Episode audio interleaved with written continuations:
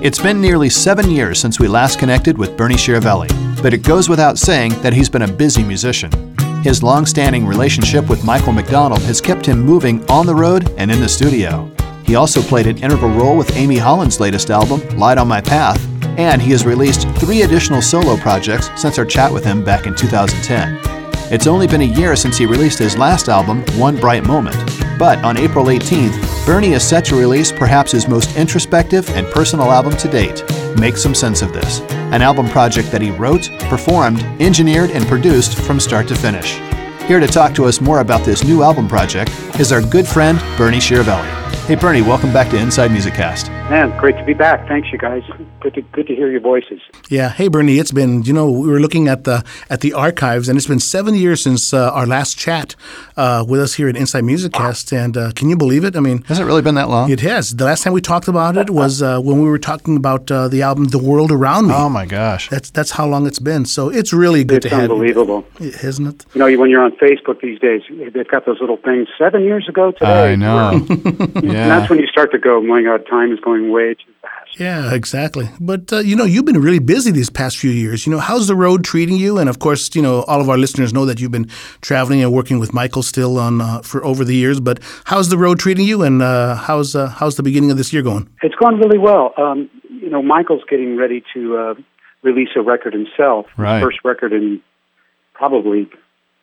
I mean, I don't, I don't even know when the last record came out. I mean, I know he's done like a Christmas mm-hmm. thing and right. a couple other things, but this is his first like original Michael McDonald record, probably at least ten years, oh maybe more. But yeah, um, it's been a while. It's uh, so so we've been we've been gearing up for that, and um, it's an amazing record. Wait till you guys hear this thing. It's it's really really classic Michael McDonald. Um, nice. Shannon Forrest produced it, and it's very cool. It's just it, it's the best thing I've heard from him in a long, long, long time, maybe ever. And uh, uh, so we're, we're gearing up for that. And uh, you know, Mike's got a pretty much a new band since I talked to you guys last time. Hmm. We now have Dan Needham on drums, and oh, cool. Uh, Jacob Lowry is playing bass. Um, mm-hmm. Still Pat Coil on keyboards. Yep. But Mark Douthit is now on saxophone. Very and, good. Um, Andrea's still with us, Drea Rhenee. Mm-hmm. Um, it's really, I've been in the band a long, long time, and I have to say this is my favorite version of the band ever. Nothing against anybody else. Yeah. But it's really, it's it's really a magic combo. It really, uh, it's it's just inspiring every night. So it makes the road tolerable because you know the road. Anybody, you guys, if you travel, you know what it's like, and it's uh, it can wear on you. Mm-hmm. But uh, but when you're with these people and this this music, it makes it all worthwhile. Yep. It really does. I'm grateful. I've known about Michael's album, and I, you know, we haven't had him on the show in a while. Maybe we should, you know, Oh, reach yeah. out to Michael at some point and maybe get him back and I talk agree. when his album's ready too. So Oh, I, I I know he'd love to. I know he'd love to. I'll mention it to him for sure. that'd be great. Well, you know, we've always enjoyed the quality of your songs. You know, whether they're collaborations or your own personal work that you know you perform. Are there um, any recent collaborations that you can tell us about? You know, or songs that you've written for other musicians? You know, new artists, or, or do you stay pretty close to, to Michael and, and your own music? Well, I, you know, I write a lot with with Mike, but I also write a lot with his wife Amy. That's Um, true. Yeah, that's right. And uh, I was real proud of um, a couple songs on her most recent record, "Light on My Path." Right. Um, I, I co-wrote that with her Mm-hmm. and um, and John Goodwin. Um, and then we wrote another song, "Impossible Love," which I'm real proud of as well. Um, I write a little bit with John Vesner, who also was written with me and Amy. Um, my my biggest pride and joy lately was when uh, Judy Collins covered the song of uh, "Miracle River" that uh, Oh, Amy and I and John wrote, and it was on her album last year, uh, "Strangers Again." I think the album was called, uh huh. And it was a it was an album of duets, and she duetted with like Willie Nelson, um, uh, Ari Hest. You guys hip to Ari Hest? Yeah, I know of Ari. I'm not too familiar, but I know of Ari. Yeah. He's really good. He's out of New York, and Mhm. he's been working a lot with Judy. And um, uh, Jeff Bridges was on there. Well, Michael was on there, and he, her, and Mike did our uh, cover of Miracle River, which Okay. that was kind of a pinnacle for me. It really was. It was like Judy Collins, somebody I was, I grew up on, and to me is a, a living legend. And Yeah. hearing her sing something you wrote was really emotionally uh, very very much a landmark for me. So oh yeah, you know, I, I was very proud of that moment, and I got to meet her and everything. It was very cool, very cool. Well, let's talk about your new album. And it, and it drops tomorrow, April 18th, and it's entitled uh, "Make Some Sense of This." And you know, you you clearly have a lot of things on your mind, and you decided to depend them to music. And um, you know, when, how, and why was this album birthed? And tell us about the creation and, and how you, you know, the mm-hmm. inspiration for creating this album. You know, I, I never know when a record becomes a record. I, I just know that when I start writing, and things start that come out of me that feel inspired. Yeah. I start to document. Mm-hmm. And the first song that came out was actually the first song on the record. And obviously, you know, anybody that knows me and listens to this will. I typically write a lot, a lot about love and relationships and right. family and stuff like that. And yeah. I think anybody that knows me and my music will will will be able to tell kind of what this record's about. And I tried to not make it political. I really did. Yeah. I, I didn't want to say anything bad about anybody, but let's face it, it's been a troubling time in our country. And, yeah. Um, the first song on the record is Peace of Mind, and that's really what I was looking for because Facebook, you know, is great, and I love being on there, and it's great to be in touch with my friends and my family, yeah, and fans, and you know, and right.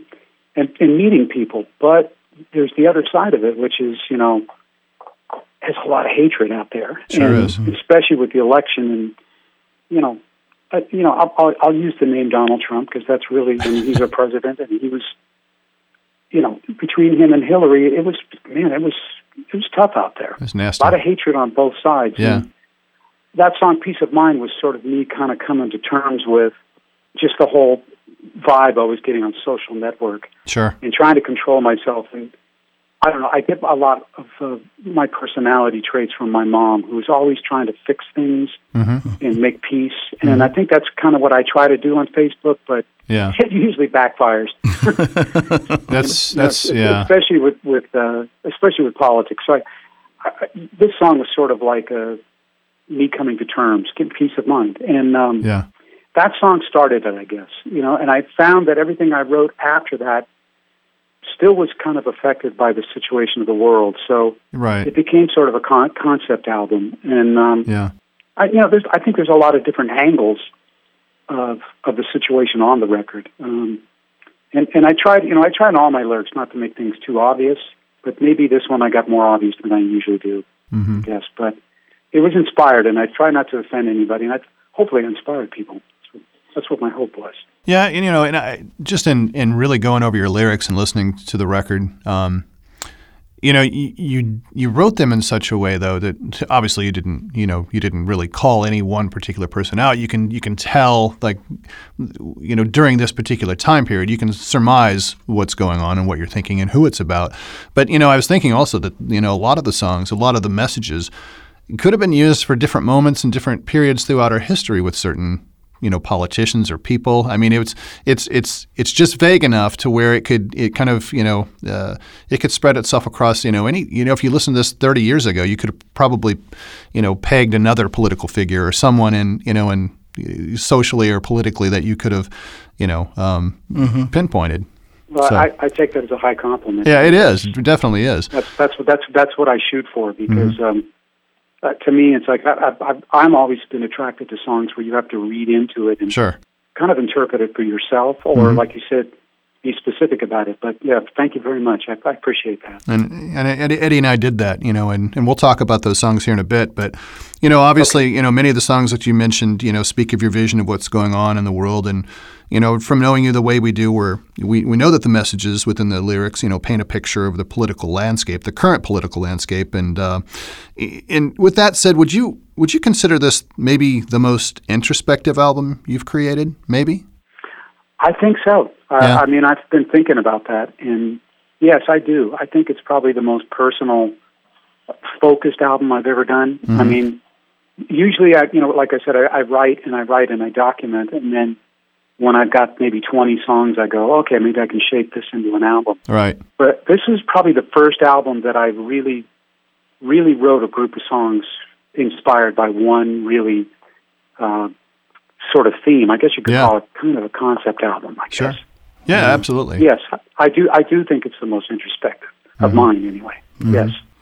Hey, Bernie, as you know, uh, Scott Gross, one of our Inside uh, Musiccast correspondents, last week he wrote uh, a very nice uh, review of, of the album. And he asked this question for you. He asks, you know, how was the writing process for this album different from the others? Did this material come faster because uh, of what was happening around us in current events?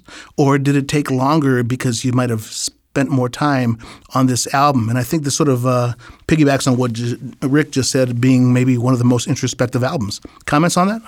Yeah, I think it actually. Um, thank you, Scott, if you're listening, because um, um, it's a wonderful review, very heartfelt. But yeah, I think this in this particular album, the, the songs did come quicker um, than they normally do, uh, with the exception of maybe one song on there. Uh, I, I struggled a lot with um, uh, "Now or Never," which is uh, track nine, I think. Um, that one was a struggle for me. I, that one took me that one I actually started before, probably before this project started, and then uh-huh. once I was in the groove of this record, then I went back and finished the, the lyrics. But I had a hard time with that one. But mm-hmm. the rest of the songs all really came a lot easier for me than lyrics usually do. I, every time I write a song, I almost always write the lyrics first. I mean, I'm sorry, I always always write the music first hmm. Okay. and and and usually I'm inspired enough to to write chords whether on guitar or piano, and and I'll hear melodies. Those are easy for me to find, but you know I've talked to other writers about this. Lyrics are, are the hardest part for me, absolutely. But on this record, they came easier than than they've ever come, and that's a good feeling because lyrics can be quite honestly hell. Um, get in there to try to get say what you want to say. But they really flew out pretty fast on this one, I got to say, and boy, I'm grateful that for that because it just it's a very gratifying feeling to to myself. I mean, when I feel that I'm satisfied with a lyric, it's a good feeling. You Yeah. feel like you're doing Yeah. something right, even for Exactly. yourself. you know what I mean? It's like um, hopefully other people will get it too. You know. Yeah, sure. And then the other thing too is in just talking about the the whole the whole timeline is that wasn't it just about a year ago you released your last solo record? Is that right? It, it wasn't that long ago. Yeah, absolutely. Yeah. Uh, yeah, this is the quickest turnaround for a second album. Yeah, right after one after another, and uh, that's right. it just happened that way. And we were on the road too. It was like Mm-hmm. I don't usually write much on the road, but I found myself coming up with ideas while we were traveling. And as soon as I got home, I started tracking. And then Mike, we didn't do a Christmas tour this last year, so I had really a good solid three months to really focus on this record. Interesting. And uh, I mean, I think even sound wise, I did a better job um, than I normally do. Um, Yeah, it was very focused, very focused. Well, we, before we dive into discussing some of the songs, I noticed uh, in your liner notes, you know, they're they're pretty lean because you performed everything on this record, right? I mean, uh, did you did you did you have any outside assistance with music, lyrics, or engineering or producing? No, I did this one all all alone. Oh wow, I mean, I great. I sort of had the intention of bringing in people here and there, but no, I just I got into this mode where I heard everything and I just Yeah. did it myself. Um, um, I, I like to work that way. I love working with other people, but um, this, like I said again, this album was kind of so focused that yeah, I kind of wanted to get it done and do it now. right. Um, and I enjoy the process. I really do. I always love the process of recording and stacking parts and, and uh, trying different things. And especially these days with with a digital environment, you can you can really do a lot with arrangements and, and ideas. Yeah.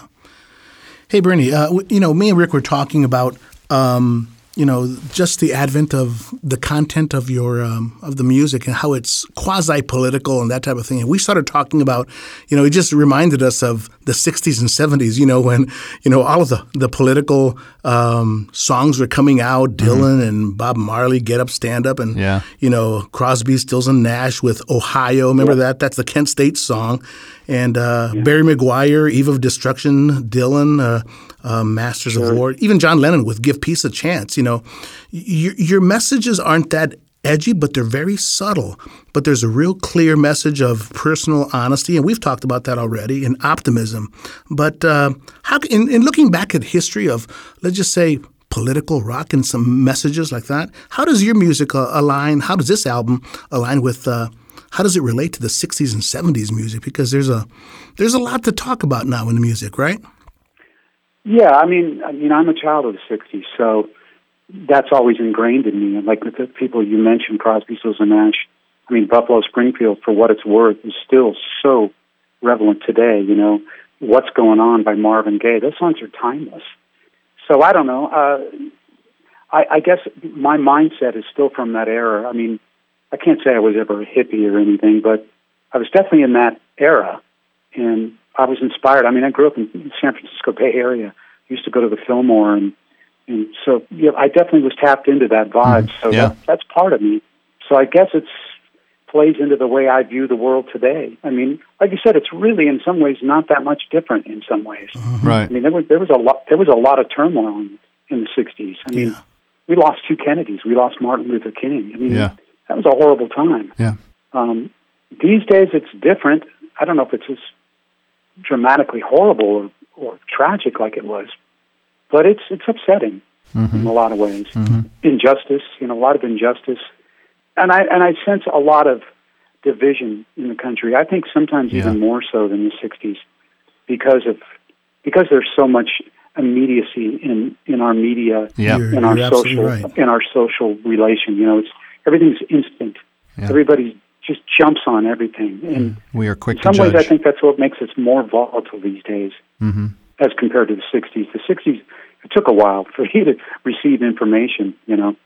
Well, you know, I realize obviously you've mentioned that the the album was is very introspective. You did it all yourself, but I'm just curious, based on you know the messages in your music, and did you did you happen to like turn to anyone to you know for feedback or guidance, uh, you know, uh, in terms of how you delivered the message, you know, or how you wrote the lyrics, or did you just or did you just keep that all to yourself?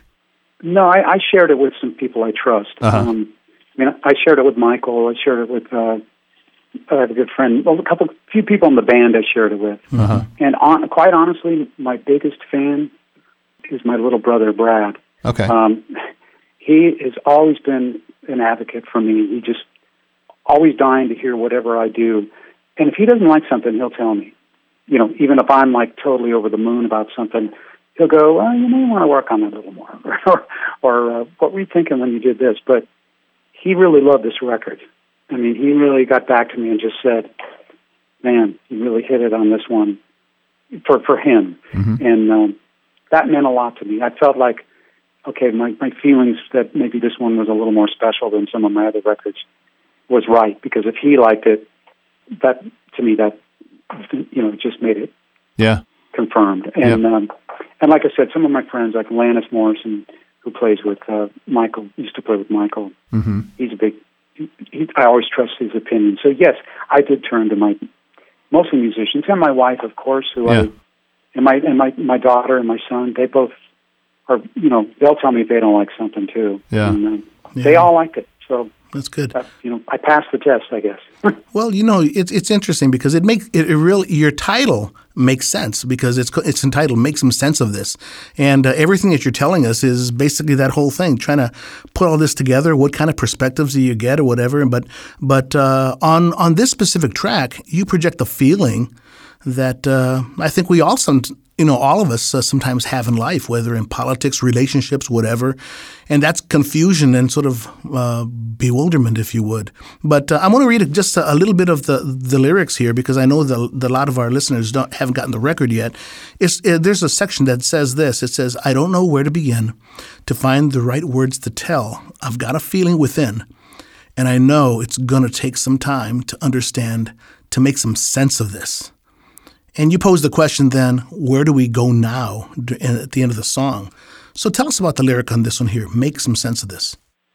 Well, I mean, you, you pretty much summed it up right there. I mean, I I was in, I, I had a track, like I said. I one day that song started with a, I got a brand new drum uh, loop program called Addictive Drums. Mm-hmm. Yeah. And when I was testing it out, that was that loop that that exists in that song behind the drums. Uh-huh was what made me write the track. So I sat down at the piano and those chords just came right out. I mean, I kind of went, oh, this is kind of cool. What a hmm. fun program. Next thing I knew, I thought I said, well, I guess I got a song here. Mm-hmm. And that day, I don't know what had happened. on the news. I, I, I confess I watch way too much CNN, but you know something something that day got to me, Yeah. and you know, and that line makes some sense of this was not preconceived. I mean, it just came out. I mean, I hmm. was I, I wrote it pretty much the way you read it. I mean, I, hmm. I started with verse one, and when it came to that, you know, make some sense of this, it just came out. And it took me a while to realize, oh, wait a minute, that's the title of the of the song. Okay. Yeah. And so then I started building the chorus around that payoff sort of hook line. And when I started putting the album together, all of a sudden I went, well, there's the title. Because that's really what I'm doing on the, in these songs. I think I'm I am trying to make sense of, of, of all this in every song. I mean, I think that's what I'm what I'm doing. I'm trying to resolve the feelings that I'm going through. Sure. Um, you know, they're all different angles, but I think they that title sort of summed up the record. And I ran it by my wife one day, and she said, "Yep, that's the title." Yeah, you know, hmm. it goes back to what I just said a little while ago. I think every that's where everyone can sort of relate to this. I think because I don't care what side of the fence you're on, this side, that side, or whatever, everyone's sort of trying to make sense of this whole thing. So I think I think you're going to get a you know a lot great response and people that can really relate to it. So it's a great song. Oh, thanks, thanks. That's and that's that's my hope that both sides can get some peace and some enjoyment out of listening to some of these songs, and you know, be introspective and not see it as politics, mm-hmm. but as I, view it more as, sort of a spiritual approach of to the situation that we're in. You know. Well, hey, uh, Bernie and Eddie, if you guys don't mind, let's take our first break and uh, let's check out this track. This is the title track from the album, Make Some Sense of This, Bernie's eighth solo album that'll be available tomorrow, April 18th. And this is from our guest today, Bernie Chiaravalle, on Inside Music Cast.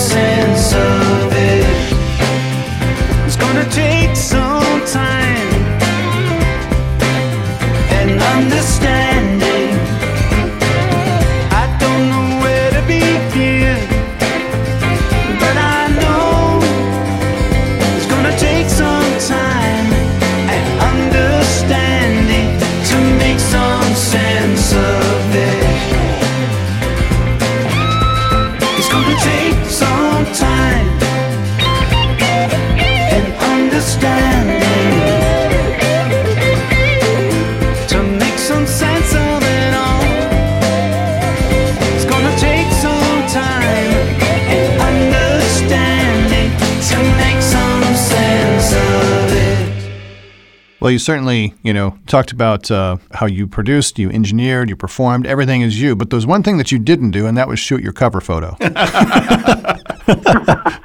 You- No, I unless you that. did, unless it was a selfie, and it doesn't look like a selfie. It was not a selfie, I tell you.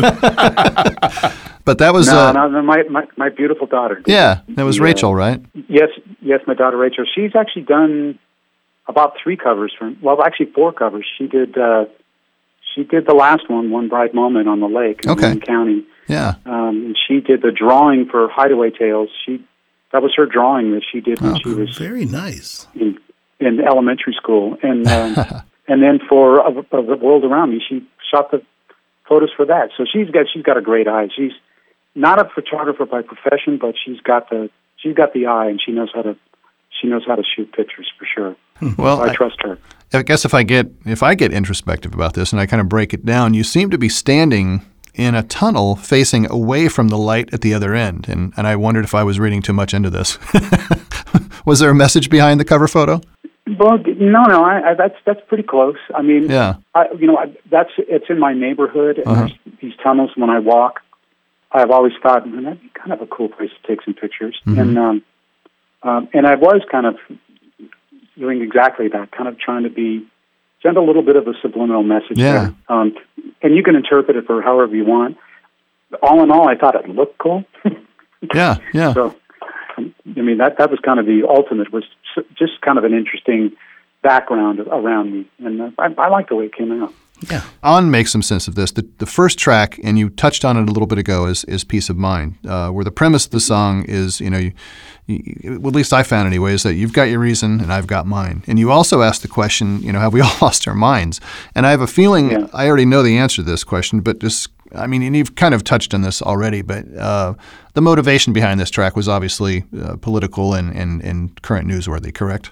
It was, and like I said, it was more of me just trying to find peace of mind without sounding cliche again. But that's really what it was. I was Yeah. just trying to, you know, I was just tired of the, the, the bantering on Facebook between, you know, and a lot of times it was between relatives, my relatives. You know what I mean? It's like Yeah. people that I'm closest Right. to and love, you know, for years and That's respect. hard. All of a sudden, just, and I'm not saying they were the bad guy, but it was just. I saw sides of people that I've never seen before Isn't Yeah. that true? Yeah. That's right. you know, and and and that just just confused me and and it concerned me. Yeah. And I guess peace of mind was just saying, yeah, what we, we all lost our minds? I mean, I I know I've got my my side, you've got your side, but we don't have to attack each other here. Yeah. Right. Disagree. I mean, I remember a time when you know you could have Democrats and Republicans and you know you could disagree and and the world still went on. You Yeah. know, and it still does now, but it's just so much more divided. And Yeah. Very yeah, polar. that's kind of that was me coming to terms Yep. with with it on, on that song for sure. And then on, on track two, the track I Choose Love. And, um, you know, I, guess this track doesn't fall all that much into the realm of politics, but I gathered it had more to do with misunderstandings and maybe even control issues in a relationship. I mean, is, is that fairly accurate? Well, again, it is kind of political. I mean, if you want to call it political, it's it's still kind of tying into the whole relating to other people in these times where I choose not to attack you. You can attack me, but I choose, like oh, oh, like uh, Michelle Obama used to say, we we choose the high road. Yeah. I mean, was, that's kind of where I was going with that. It was sort of like I choose love. I, I, you know, it's like I'm I'm a child of the '60s, and I'm always going to try to make amends rather than start a war. Um, and that, that's really where that song was going, and it very much could be a song about relationships. But it, it, again, it's more of a social comment than a love song. yeah. For sure. Oh, okay. I, the- I like that it can go both ways. Yeah, I, I was, you know, the funny thing was, is knowing what I knew about the album and how it had sort of a political bend, I was looking for the political message within that one, but then I thought, well, maybe not. Maybe it's, you know, it was, I could see your point. I, I, now I see it, you know, now that you mention this, but I was thinking maybe it had more to do with just, you know, something outside of the box on that one. That was more of a relationship Well, issue. yeah, I mean, I think I'm trying to remember the lyrics right offhand. I'm I'm terrible at remembering remembering my own lyrics. It was like think about the words that Yeah, that you said to me ever knowingly, you know, put me in my place. right. It, it, it's sort of like I think that day I was attacked by somebody, Oh, yeah. and it was it, it was pretty much a direct message to them saying, yeah, "No, I'm, I'm not I'm not going to stoop down to that. I'm, I choose love." yeah. Yeah. Abs- okay, absolutely. I guess I am a hippie. that's okay. well, hey, Bernie, why don't we uh, take another break and, and, let's play this track? And uh, let's let our listeners take a crack at finding their own message within the lyrics of this song. And this is from uh, Bernie's brand new album, Make Some Sense of This, which drops tomorrow, April 18th. And this is the track, Peace of Mind.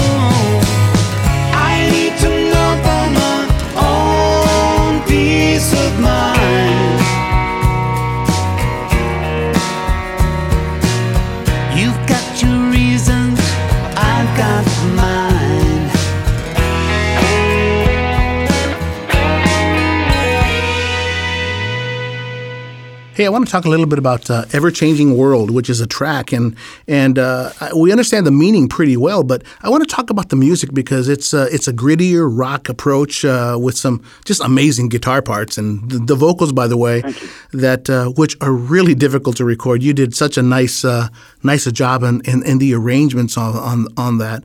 Um, but musically, this is one track where I sort of noticed that you added a soft synth patch you know, behind your guitar solo, which is amazing. Um, Oh, that, thank you. It was almost invisible, but it's very tasteful. Um, you know, you don't do this too much with the rest of the album and adding the background, you know, the textural type of ethereal patch.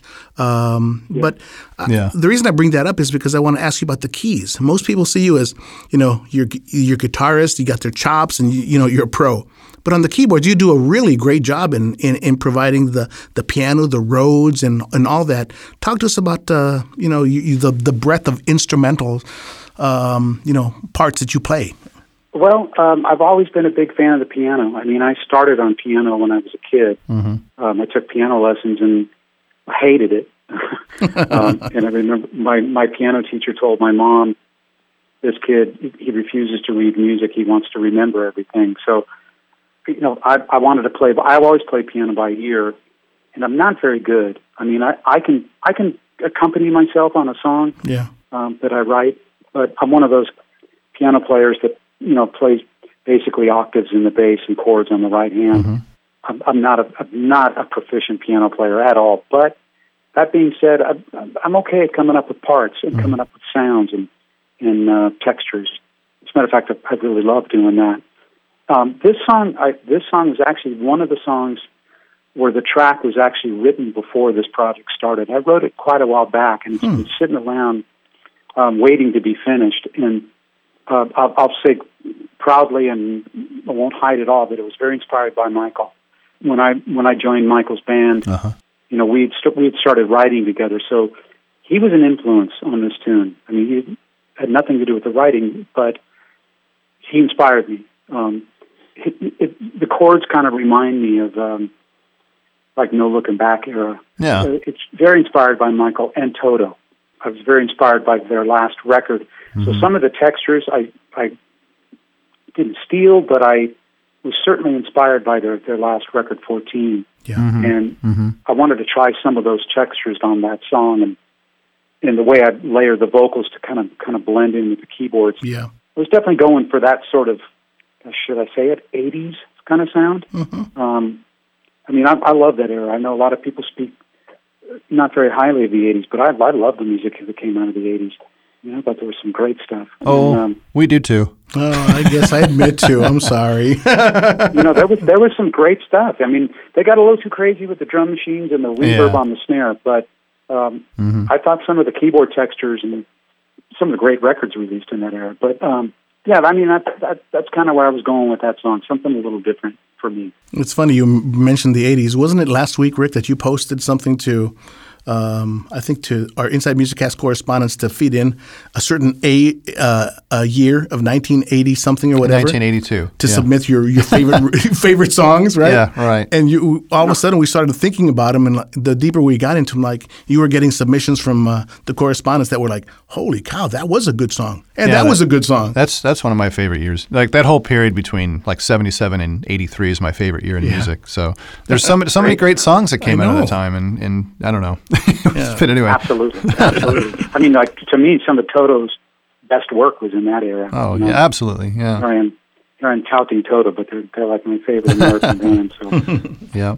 Well, you know, musically speaking, though, there another track, uh, "Castle to the Sky," is I don't know that that may be my favorite on the album, and uh, it has such a cool groove. Uh, you know, it has, it has a really cool groove and some you know obviously some really fantastic guitar work, and uh, and I and I really dig the little short but sweet instrumental breaks you have in that, and you know, not to mention the, the, the that sort of dramatic synth intro, but. You know, again, lyrically, I, we all know what this one's about. I mean, if you've studied the lyrics on this one, this one probably is your most direct jab at, at, at our current president. I, I'm assuming, correct? yeah, it is. It's just a wild guess. Just a wild you guess. guessed right. But you know what? It's, it's kind of a combination of him Yeah. and televangelists. Yeah. Well. Oh, yeah. Yeah. Yeah. Yeah. Because I saw I, I saw one thing one night where Yeah. this guy was raising money to build some giant cathedral, glass cathedral, and I'm going, really? and and and you know, between that, it's so yeah, it's definitely mm. definitely directed at at, uh, at that at this evangelist and Donald Trump. You got that one right, Yeah. absolutely. Well, Yes, music. that's the most that's the most obvious on the record. yeah. I, I felt almost a little hesitant putting that one on there because it is so obvious, but I've gotten more people as yourself saying that's one of their favorites on the record. So yeah, it's got a. I, I like the song, and I'm glad that I put it on. I guess. Well, it has such a great groove to it, and and Eddie and I both completely dig it. And in fact, let's uh, let's take one more break and let's share this track with our listeners. This is Castle to the Sky from our guest today, Bernie Chiaravalle, from his brand new album, Make Some Sense of This, on Inside Music Cast.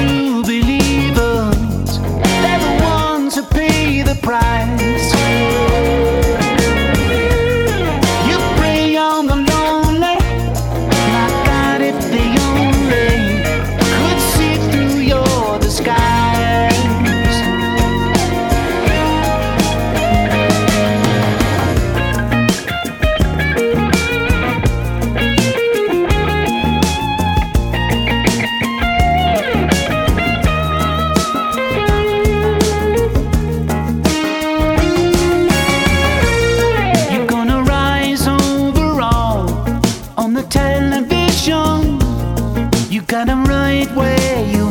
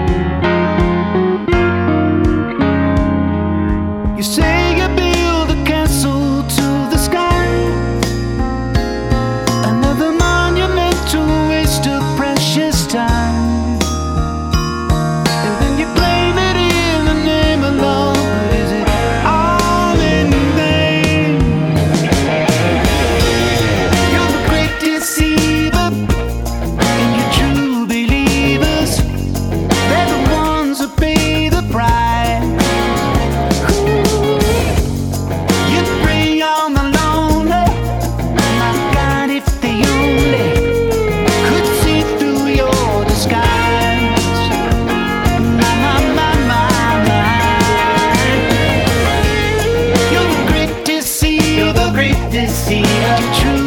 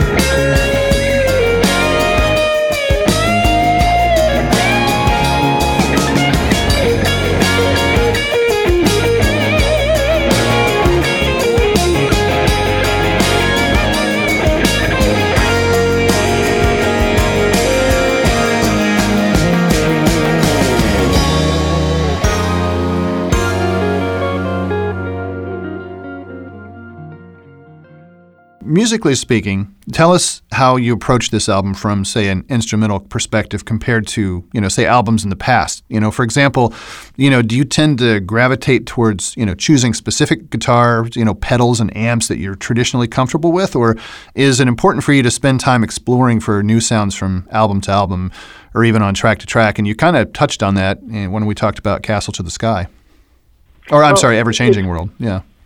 Yeah, yeah, it's kind of a, a, a combination of both. I mean, there's certain tools that I that I go to that I know I can get a great sound of out of. I mean, that being said, it doesn't always work, but Yeah. you know, I've got a few basses. Like when I play bass, which is one of my favorite things to do in the studio, I've got a Hofner that I always reach for. As a matter of fact, that one on makes some sense of this. That's a Hofner bass. Mhm. I know that thing's going to always do me right, so I'll reach Yeah. for that. That's one one thing I can always rely on, but it doesn't always. So I've got a Fender Jazz for for other songs when I want to get more of a Fender Jazz bass sound. Um, guitar wise, I've got a couple amps here that I use. I've got a Fender Deluxe reissue that's really got a sweet sound to it, and I've got a Marshall cab with a Fuchs Fuchs audio head that I use for guitar. But you know, as of late, I've been using this plug-in by U- UAD Universal Audio. Uh-huh. It's it's a it's a modeled amp of a of a Marshall Plexi 50 watt, Mm-hmm. and a lot of the solos on the record were done with this thing Really? and it sounds amazing. It really sounds amazing. I mean, it, it it's got every nu- nuance of an of an amp. But basically, you just plug into the into a, I've got a Apollo Twin made by Universal Audio. You just plug right into the front of it, bring up the plug-in, and in real time, the amp comes up, and you play through it. And Yeah. it's just astounding how good it sounds. I mean, Yeah. it sounds more like the amps than I've got here in the room. Jeez, that's amazing. So yeah, that, that I, I love plugins. I love good plugins that where you can enhance the enhance just the, the, the tones more than anything else. Yeah. Well, you- you, you mentioned the uh, that, that your Hofner bass is the one that you or is kind of a go-to, and you know, knowing you know, knowing that you're a, a a Beatles fan, a, a pretty heavy Beatles fan, is is that a Paul McCartney sort of inspired approach to your your your bass sound? Uh, I won't lie about that. I mean, I mean, Paul Paul was a was a guitar player first and foremost, yeah, and he got stuck on bass, but he turned it into this he made it musical. innovative, yeah, yeah, new a whole new musical force, Yeah. a new way of approaching bass, mm-hmm. and but it was because of his style was because he was a guitar player. I mean, I don't even want to compare myself to Paul McCartney, but a similarity would be that I'm also a guitar player, and it it, it makes you approach bass differently. I it, I think it makes you more melodic on the bass, and that's that's Paul's specialty. He just comes up with these parts that are. I mean, you could pull the bass out and just sing to that. Yeah. Um, Yep. and that's that's yeah, absolutely. I shoot for I shoot for the way Paul plays bass. I Yeah. mean, I mean, a, a song like "Castle of the Sky," for instance, it's not Paul at all. That's more of a. No. Yeah. Um, I mean, that's more. I I try to. I think I drew kind of from Steely Dan on that one. I was kind of going for that kind of a vibe. Mhm. So I don't know who I was trying to play like on that one, but it's more of an R and B feel um, on that song Right. and even on uh, even on uh, the other one you mentioned, uh, Ever Changing World. Definitely going for more an R and B. And the, the, interestingly enough, those two songs I didn't use the Hofner. That was those were Fender Jazz bands. Okay. So you know, different instruments make you play different. Sure. Oh, absolutely. Yeah. So you know, when I want to get more melodic, I'll pull out the Hofner. If I want to get more funky and more intricate, Yeah. I'll usually pull out the Fender, or I've got another uh, uh, Jack Casady bass that I use. That's real fat and big bottom. Um, that's a fun bass to record with as well. Same with guitars. Um, I mean, I've got a, a bunch of guitars. I mean, that's what I've done all my life. So you know, I've got a, a nice array to choose from. But I kind of stick to, you know, my SG, my Gibson SG, and Yeah. my my Epiphone Casino, and I've got a Dr. Mojo Telecaster, and a couple others. And that's all I really use because I know I'm going to get the the sound. I've got a, another uh, Gibson 335 Uh-huh. that I used a lot in uh, like a Castle of the Sky. That's only 335. But Okay. half a dozen guitars I really narrow it down to because I know I'm going to get what I want out of those guitars. So that's all you really need. Mm-hmm. Exactly. Few guitars. Well, you've been talking to us about your arsenal with the basses and the guitars, and, and a little bit about the synth, uh, the programs and the effects that you're using. So while we're on the subject, go ahead and talk to us a little bit about your studio. You're the architect of everything of this project, and uh, but we hear the you know the the strings, the the piano, the Rhodes. You know what modules or keyboards are you using? Are you using vintage things, or describe your system, your your mics, uh, just to give uh, the Sure. technical side, please. Sure. Um, I, I've been using Cubase for about, oh gosh, uh, 10, 10, 15 years. I mean, I've kind of, I'm up to version 8.5 now, and I think they're up to 9, but uh, 8.5 is fine for me right now. Um, and I, I use Cubase, and I pretty much have a, like a, a studio that, uh, it's more of a writing studio than it is a tracking studio. Uh huh. Um, I mean, I I wouldn't. I'm not capable of bringing a whole band in here and doing tracking dates. I mean, you really have to have like a super uh, intense in and out board to get you in and out of the computer. But which is fine with me because that's, I, I record. And if I want to have somebody come over, we can. They're usually via overdubs. Yeah. Um, and but I, I record with an Apollo Twin Universal Audio. That's how I get in and out of the computer Okay. um, and that allows me to do vocals and and guitar parts and bass parts. Mm-hmm. And I use mainly uh, for vocals. I use a um, an Audio Technica uh, forty forty seven, Okay. uh, which has been Is that a Dan tube? Needham, um, our drummer recommended for vocals, and it's really really turned out to be a great mic. That's that's a tube mic, isn't it? Yes, it is. Okay, that's what I Uh, thought.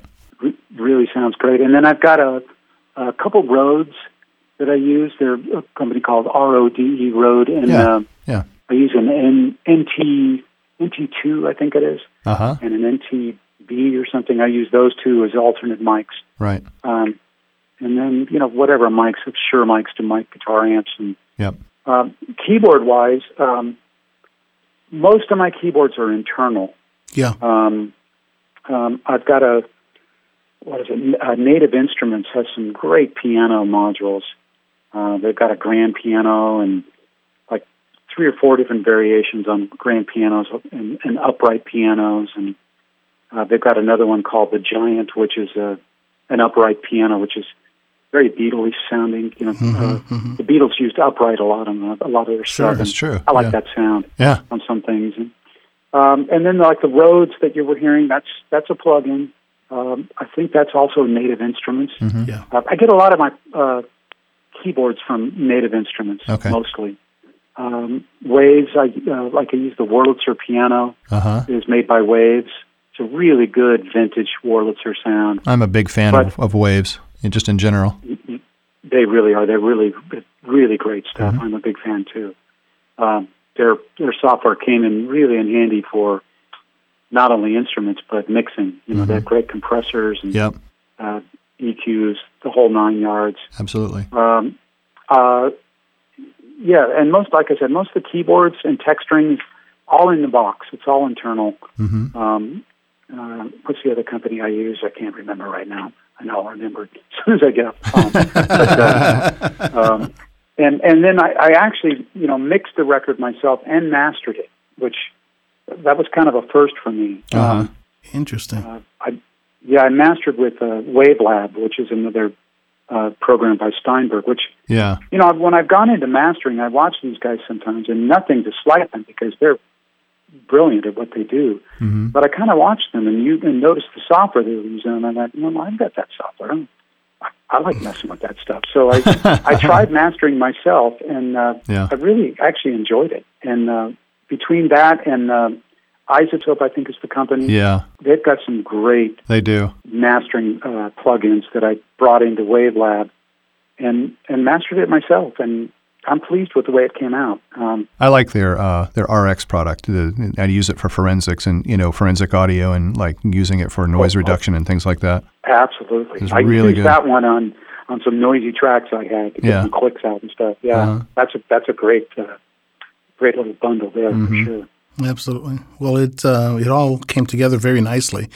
Um, Bernie, the last track uh, on the album is is is just nothing um, nothing more than elegant and beautiful. It's called Real World, And uh, you know, after taking us through the whole journey of this album, you still end with a level of uh, it's um, questionable and uncertainty when you sing, and uh, and I do want to read just a couple lines uh, because it's it's a very appropriate um, lyrical sequence as you end the the last uh, track, and it it goes like this.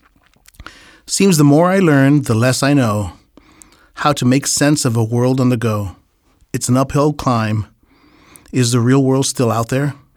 Don't know what I'll find at the end of the line. So something surely for us to, to all consider, you know, that uh, the more that we learn, sometimes we don't know as much. And uh, uh, we just, one thing we do know is we want to thank you for this wonderful album, Bernie. This is a, a neat treasure and, and uh, it means a lot to us. Thanks. Yeah. Well, thank you. It, it, coming from you guys, it really means a lot to me. It really does.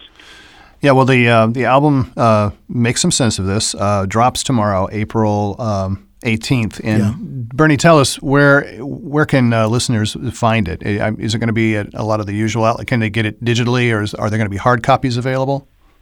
Yes, there will be hard copies available. Uh-huh. Um, I mean, the center of, the, of it all will be my website, BernieChiaravalle.com. Sure. But uh, I'll, you know, I'll direct people there where they can they can get uh, the hard copy or digital. But it, it'll yeah, it'll be all in the normal distribution, iTunes. Um, Yeah. Not as much as I hate to say it, Spotify, but it'll be there as well. you know, well, you know, you just don't make much money in those places, but Right. you know, that, it's better than making no money, I guess. but um, uh, yeah, it'll be in all those places. It's actually uh, it'll be distributed actually uh, on YouTube as well. Okay. Um, CD Baby has got a, a whole thing now where they're kind of making YouTube into radio. Um, Right. Which is nice. So you know, there, there's a lot of ways to get your stuff heard. You know, um, I'm grateful to be in that era for for the internet. It's just Sure. really great to um, be able to be seen and heard. I don't know if you uh, realize, or I don't know if you know about Inside Music Cast Radio. We have a radio station uh, that kind of runs. Oh, absolutely. Oh, okay. Well, we'll- if you don't mind, we'll definitely uh, we'll, we'll run a few tracks that you know you select. We can place those on there as well. I'd be honored. Thank Yeah. you. Very cool. Well, uh, we'll get the word out too, and and to, and definitely visit BernieChiaravalle.com for for uh, more info on this album. And Bernie, thanks so much again for joining us. And um, Thank you so much. Yeah. Let's not wait seven more years to have you back. Yeah, and, boy, I'll be in a in a wheelchair by then. um, no, you guys, I, I, I the pleasure is all mine, and I can't thank you enough. I really, really, really appreciate you uh, supporting supporting me and, and all the other musicians out there that have something important to say. I think, and we all appreciate you. We really do. Oh well, thanks so much, and we'll we'll definitely keep in touch with you though, and, and make sure that uh, you know our listeners know what's going on in your world. Thanks, you guys. All right, Keep take care. Bye bye. Bye bye. Special thanks to Bernie Chiaravalle for joining us on this episode of Inside Musiccast. We'd also like to thank our worldwide network of correspondents Brian Pearson, Kim Riley, Scott Gross, Mikhail Engstrom, Loretta Sassaman, Don Breidup, Scott Sheriff, Arnaud Leger, and Yinka Oyelese.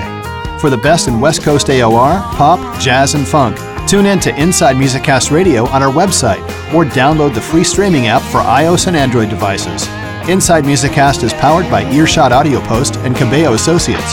For Eddie Cabello, I'm Rick Such. Thanks for listening to Inside Musiccast.